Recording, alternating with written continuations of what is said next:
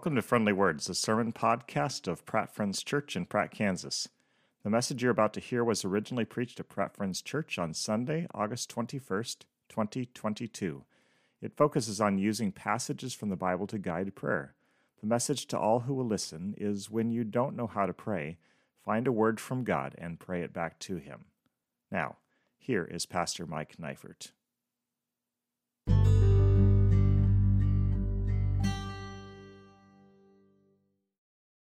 Anybody here ever felt at a loss for words in a social situation? Oh, yeah. You've met a stranger, said, Hey, how are you? Introduced yourself, stood there awkwardly shaking their hand and not known what to say next. Maybe it's even happened once or twice when you've seen a stranger at church. That ever happen? Yeah? Maybe it's also happened with a friend. You've been at a restaurant talking about this and that eh, and the other thing, and then you got nothing, they've got nothing. What do you do? These things often resolve themselves pretty quickly, but in the seconds which feel like minutes of silence, it's a little awful, isn't it? You don't want them to feel like you don't care about them or like you don't have anything to say, but that's where we're at. And God helps us through those things, I'm sure. I recently picked up some tips from Vanessa Van Edwards, founder of Science of People, during the Global Leadership Summit, which I attended online a few weeks back. Her talk was about how to connect with people on a deeper level. And she shared 15 great questions to get beyond, hey, how are you? And what do you do? What's your job? Where do you live? Things like that. So we're going to talk about some of them. I'm not going to talk about all 15, but I'll give you just some examples of these moving deeper, connecting deeper queries that she offered. Have any fun plans this weekend? Or today, or tomorrow, or whatever. What book or movie or TV character you most like? I think I'm Magnum PI, don't you? No, I'm kidding. I'm kidding. I'm kidding. What's weighing on your heart or mind? What's the proudest moment of your life? How do you feel most misunderstood? Whew. Now, admittedly, you probably aren't going to ask a complete stranger some of those questions on the first time you meet them, like, how do you most feel misunderstood? But some of them could help you, like, you have any fun plans for this weekend? Could help move a little bit closer. But all of these, all of these can help us in our friendships. It could help us in marriage and all those relationships that sometimes we have that communication cycle stall. We can use these things to find out about people and encourage them to talk and open up. Let me ask the first question that I posed way back at the very beginning of this message in a slightly different context. Have you ever felt at a loss for words in a prayer time? Not knowing exactly how to pray. You're talking with God and you just don't know what to say, how you should pray, if what you're asking is something that God would want for you. Yes? Here's the good news God knows what you need before you ask, and He's going to work out what His will for you despite your stuttering and stammering, stilted and stopping prayer life. You can't mess things up. Not really. Here's more good news there is a way to find words to pray when you don't know what to pray. And no, it doesn't involve asking God if He has any fun plans for the weekend. He does, by the way. I am sure that he enjoys every weekend when everybody's praising him and worshiping him together in the church. I am sure that he finds greater pleasure in the church shouting praises and singing praises to him and hearing his word and then going out and obeying it, far more pleasure than even the most enthusiastic among us ever have. Oh, that we would anticipate worship and being together with the church the way that God does. Coming back to the good news concerning the way of knowing what to say for prayer. Are you interested? Yeah? Even if you don't often struggle to find words with, when talking with God, I think you'd be all ears for another way to express your heart to Him. You've got a Bible somewhere near you. Pick it up. Like a real Bible with pages and binding, not your phone. You always have that in your hand. I want you to feel the weight of that. Let it rest on your lap, maybe. Just feel the weight of that book. What we have here is God's revelation of himself to us so that we can know him, we can know what he wants, what he desires for us. Isn't that crazy? You can hold it in your hands. We know God in part because he's given us this book. Do we know him outside of this book? Of course we do. The Holy Spirit is alive and active in our world. He speaks to us and he, he guides us each and every day. He says, Go this way or go that way. He says, Say this. And he, sometimes he says, Don't say that. but this book is important to our understanding of who God is. And our relationship with Him comes in part because we read this word and the Holy Spirit speaks, us in, speaks it into our heart. Isn't that true? So, if that's true, if this book tells us what God is like, if it tells us how he acts, what his desires are, couldn't we borrow words from this book to guide us as we pray? Actually, that's what we've been doing, or what I've been teaching you to do over the last two or three times we've been together. When we talked about how to pray for different groups, how to pray for the lost, and how to pray for your fellow churchmates. I don't know if that's the right word, believers. How to pray for pastors. We've been talking about God's word and how it can guide us in our prayers for those groups. Let me remind you of the, the first example that I gave when we were talking about praying for the straying folks. The first prayer I invited you to pray for your lost friends and family members was based on a single verse. I read more verses around it, but today we're going to just read that single verse, 2 Corinthians 4 4. And this is what it says The God of this age, and that's the devil, this is our enemy, the God of this age has blinded the minds of unbelievers so they cannot see the light of the gospel that displays the glory of Christ, who is the image of God. After reading that verse, if you remember, I showed you how to pray concerning the blinded state of unbelieving neighbors and coworkers and the like. In light of the fact that God is the only one who can reverse spiritual blindness, I urged you to pray something like this God, my straying friend cannot see the goodness of your Son or grasp what you've done to make salvation available to him because the devil has blinded him. Please thwart the enemy's plans. Open my friend's eyes so he can see and believe. And I hope that you've been praying that over your unbelieving friend. Remember, we have this chest up here. The chest is here to remind us to be praying for those who are not yet believers. And we have lots of names in there, people that we're praying for. Keep praying for them. So that's what praying scripture looks like it's read a verse. Uh, understand it and then adapt it and pray it back to God, the one who inspired that verse in the first place. Knowing what God has revealed guides us to pray in line with what he wants.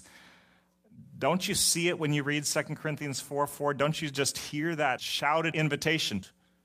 Pray for those who are blinded. It's an invitation to pray against Satan's blinding work. Let me show you an example of how Daniel prayed God's word back to him during Israel's time in Babylon. You know Daniel, right? He was the one that kept praying despite the king's command and ended up in the lion's den, and the lions suddenly couldn't open their mouths and chomp on him. And the, he had those three friends, remember? Shadrach, Meshach, and Abednego. Abednego. That were in the fiery furnace because they wouldn't bow down. You know Daniel. All right. Before I go into his prayer, let me read a verse or two or five from Jeremiah chapter 25, verses 4 through 11. That's actually more than five verses, isn't it? Eight. We're going to read some verses here from Jeremiah 25. And it's here that we see God say something about the exile of his people how long they were going to have to endure because of their wickedness. The revelation God gives about his people when they're about to be sent away is very specific. So listen to what God speaks through Jeremiah. Again, I'm reading eight verses Jeremiah 25, 4 through 11 says this The Lord has sent all his servants, the prophets, to you again and again. You have not listened or paid any attention. They said, Turn now, each of you, from your evil ways and your evil practices, and you can stay in the land the Lord gave you and your ancestors forever and ever. Do not follow other gods or serve and worship them. Do not arouse my anger with what your hands have made. Then I will not harm you But you did not listen to me. We're verse 7. You did not listen to me, declares the Lord, and you have aroused my anger with what your hands have made, and you have brought harm to yourselves. Therefore, the Lord Almighty says this this is Jeremiah speaking for God Because you have not listened to my words, I will summon all the peoples of the north, and my servant Nebuchadnezzar, king of Babylon, declares the Lord, and I will bring them against this land and its inhabitants and against all the surrounding nations. I will completely destroy them and make them an object of horror and scorn and an everlasting ruin. I will banish from them the sounds of joy and gladness, the voices of bride and bridegroom, the sound of millstones, and the light of the lamp. This whole country will become a desolate wasteland, and these nations will serve the king of Babylon 70 years. When Daniel reads Jeremiah's words, and there's another verse in chapter 29 that says the same thing, when Daniel reads Jeremiah's word and zeroes in on what this much ridiculed and rejected prophet said concerning the length of time Babylon would rule over God's people, he gets excited. If you'll turn to Daniel chapter 9 now, we're going to read a little bit longer passage than usual so that you can see how scripture can kickstart prayer. In Daniel chapter 9, at the beginning of the chapter, Daniel encounters God's word given by Jeremiah, and he's prompted as he reads to pray to God. Follow along. I'm going to read the first 19 verses of chapter 9. Daniel starts this chapter with a setup of the story, and then he records the prayer that he prayed.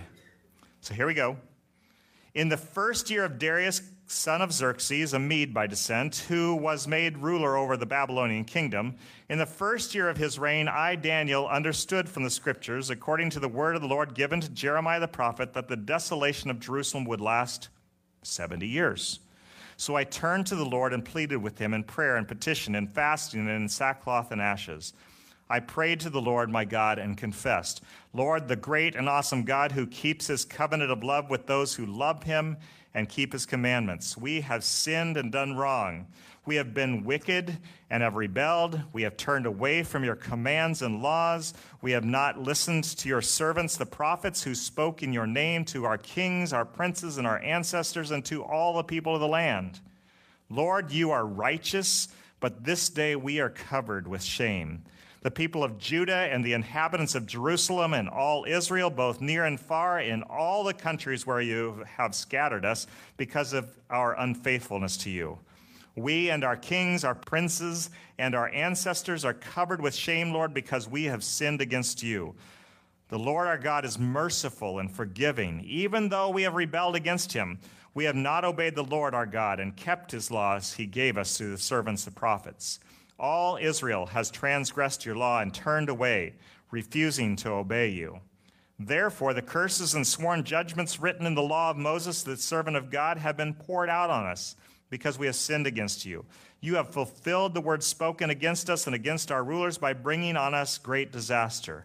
Under the whole heaven, nothing has ever been done like what has been done to Jerusalem. Just as it is written in the law of Moses, all this disaster has come on us. Yet we have not sought the favor of the Lord our God by turning from our sins and giving attention to your truth. The Lord did not hesitate to bring the disaster on us, for the Lord our God is righteous in everything he does, yet we have not obeyed him. Now, Lord our God, who brought your people out of Egypt with a mighty hand and who made for yourself a name that endures to this day. We have sinned, we have done wrong. Lord, in keeping with all your righteous acts, turn away your anger and your wrath from Jerusalem, your city, your holy hill. Our sins and the iniquities of our ancestors have made Jerusalem and your people an object of scorn to all those around us. Now, our God, hear the prayers and petitions of your servant. For your sake, Lord, look with favor on your desolate sanctuary. Give ear, our God, and hear. Open our eyes and see the desolation of the city that bears your name. We do not make requests of you because we are righteous, but because of your great mercy. Lord, listen. Lord, forgive. Lord, hear and act. For your sake, my God, do not delay, because your city and your people bear your name. Whew. Why are God's people exiled? It's because their sin and wickedness, right? Daniel re- reads Jeremiah's prophecy and it prompts confession of wickedness and a plea for mercy. He knows that the 70 years is just about up. and he prays for mercy. Daniel prays for relief because he knows that God is God. And because it's been almost 70 years since the fall of Jerusalem to Babylon's horde, he knows that God's about to act. He believes what God said through Jeremiah. And he's calling on God to fulfill his promise in mercy to bring about the overthrow of the enemy who holds his people captive. When you and I read promises of Jesus' return and predictions of making all things right, could we not, as believers, pray for a quick return? Pray for that eternal deliverance? Of course we can. We should. John, at the very end of the book of Revelation, a vision of what is to come, was prompted by what he saw and he heard in prayer. And here's what he said in the penultimate verse of that book, Revelation 22 20. It says, He who testifies to these things says, Yes, I am coming soon. Amen. Come, Lord Jesus. Amen. Come, Lord Jesus. we ought to pray that almost every day. Maybe every day, maybe every hour sometimes. Oh, Lord, come.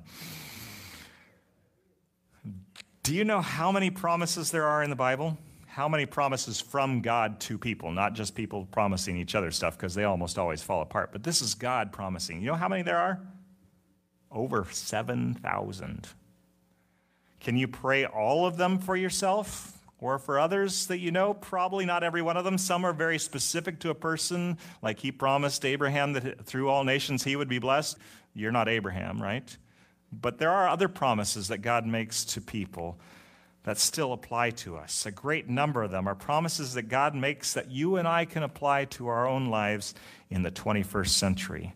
When we read them in context, understanding they are for us, we can pray them, giving thanks to God and trusting Him to fulfill them in our lives.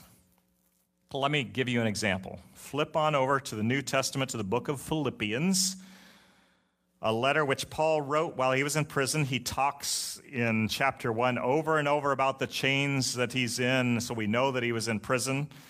Before he gets to that, though, he says the following to the church in Philippians 1 3 to 6. There's a promise in the paragraph, so pay attention to it. You may have heard it before.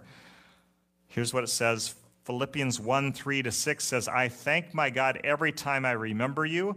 In all my prayers for all of you, I always pray with joy because of your partnership in the gospel from the first day until now, being confident of this, that he who began a good work in you will carry it on to completion until the day of Christ Jesus. So, what's the promise? God's going to finish the work he started in each of us.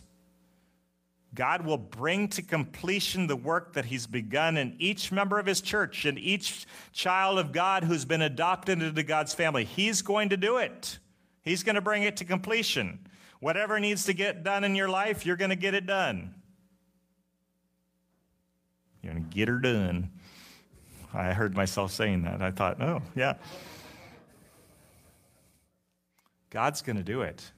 He's going to bring to completion. We don't have to worry and fret. We can rest in Him and continue to do whatever the Spirit gives us. Because Paul is confident in this truth, we can pray for God's continued work in our lives with sureness, with faith. Paul's words, which God inspired, grow our faith. We can speak our trust to Him, something like this Lord, I hear what you say through Paul about completing the good work that you've begun in me. Please keep working. Bring about the good in my life that you want to complete. I submit to your work as I await the day when I get to see Jesus face to face. Can you trust God to do that? Sure. That's a promise that we can trust Him for. We can be confident. Confident means with faith. You understand this, don't you? You can find the promises of God and pray them over your situation or over the circumstances of a friend. You can remind God of what He said and ask Him to act in the way that He says He's going to act.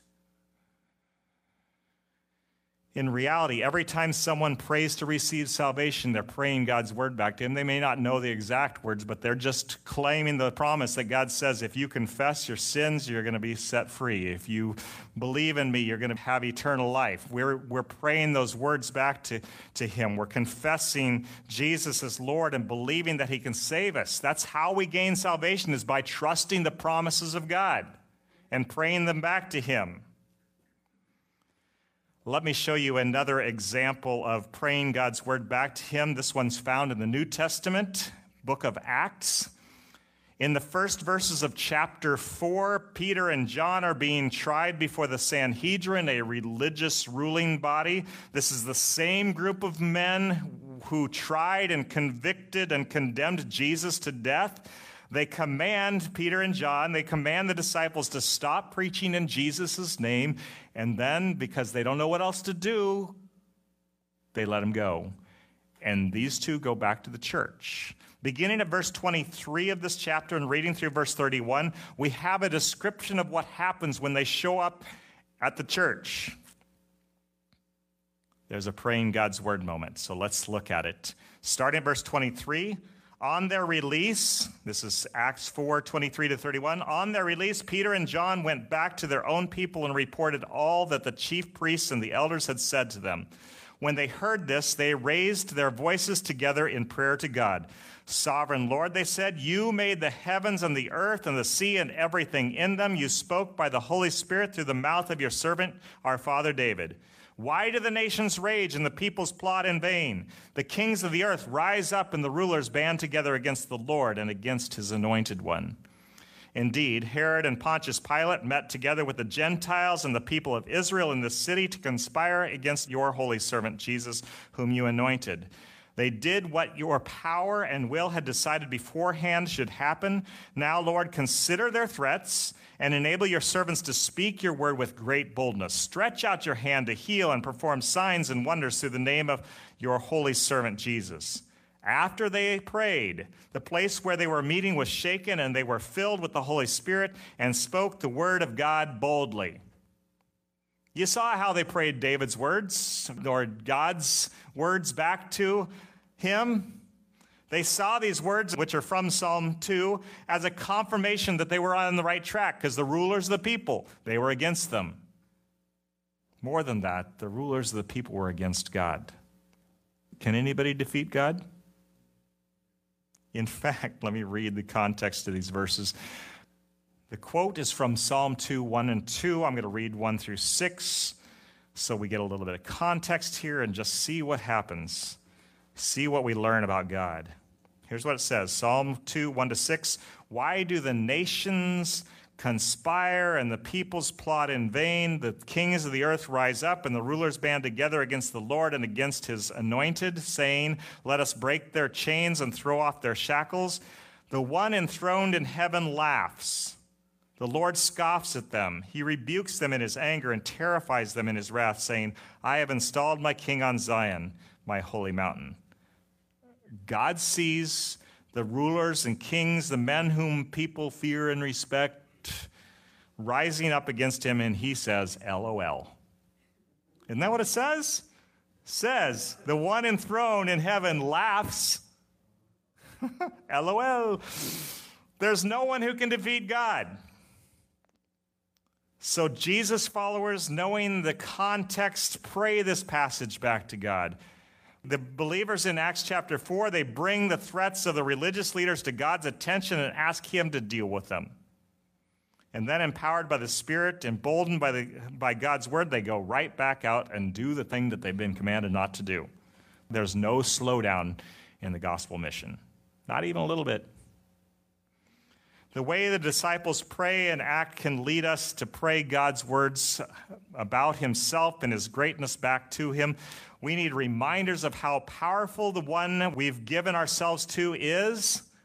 Praying words about his excellence grows our faith and emboldens us. If God is for us, who can be against us? To close out, I want to read the first verses of Psalm 78. And then I'm going to pray God's inspired word back to him for those who have influence in the lives of children. That would be pretty much all of you. Hear God's words found in Psalm 78, verses 1 through 8. Starting at verse 1, Psalm 78, 1 through 8. My people, hear my teaching, listen to the words of my mouth. I will open my mouth with a parable, I will utter hidden things, things from of old, things we have heard and known, things our ancestors have told us. We will not hide them from their descendants. We will tell the next generation the praiseworthy deeds of the Lord his power and the wonders he has done. He decreed statutes for Jacob and established the law in Israel, which he commanded our ancestors to teach their children, so the next generation would know them, even the children yet to be born, and they in turn would tell their children. Then they would put their trust in God and would not forget his deeds, but would keep his commands. They would not be like their ancestors, a stubborn and rebellious generation whose hearts were not loyal to God, whose spirits were not faithful to Him. So if you're a parent or a grandparent, a teacher, a coach, an aunt, or an uncle, somebody that interacts with kids at any time, let me pray Psalm 78. 1 through 8 over you. And uh, when we're done, we'll take just that a little bit of time of silence you can use that time to pray a promise over a situation or pray a passage of praise back to God and ask with confidence for Him to act. So let's just go back to Psalm 78 and let's pray together.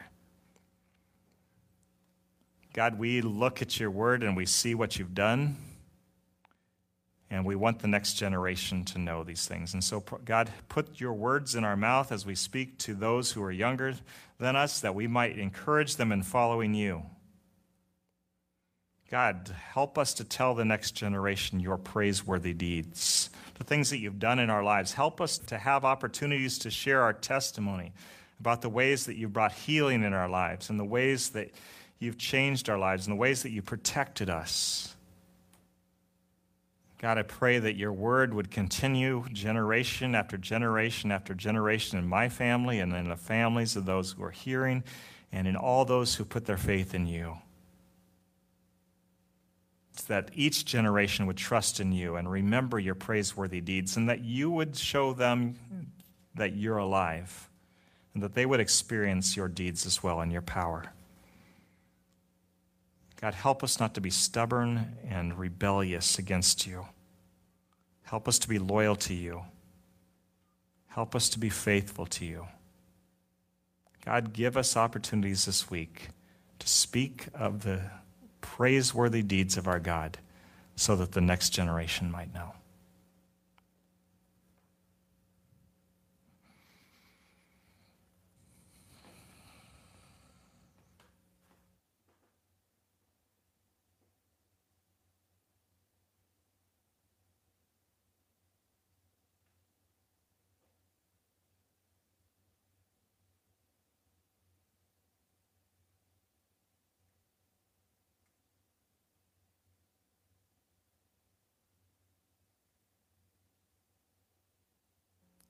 God, I pray that you'd help us to put into practice what we learned today. Help us to pray your word when we don't know how else to speak to you. Remind us of your promises and remind us of your greatness and give us confidence in prayer. Throughout this week, every situation we come into in, that comes across our path, every person who we talk with, I pray that you would give us words to pray over them and pray over the situations that we we face. Thankful that you give us your word and that your spirit's with us and that your spirit uses your word to accomplish your purposes in us. I pray these things in Jesus' name. Amen.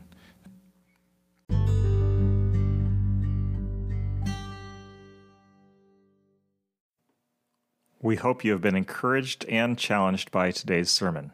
If you want to hear each week's message, be sure to subscribe to Friendly Words in your podcast app. May God bless you as you follow Jesus in the power of the Holy Spirit.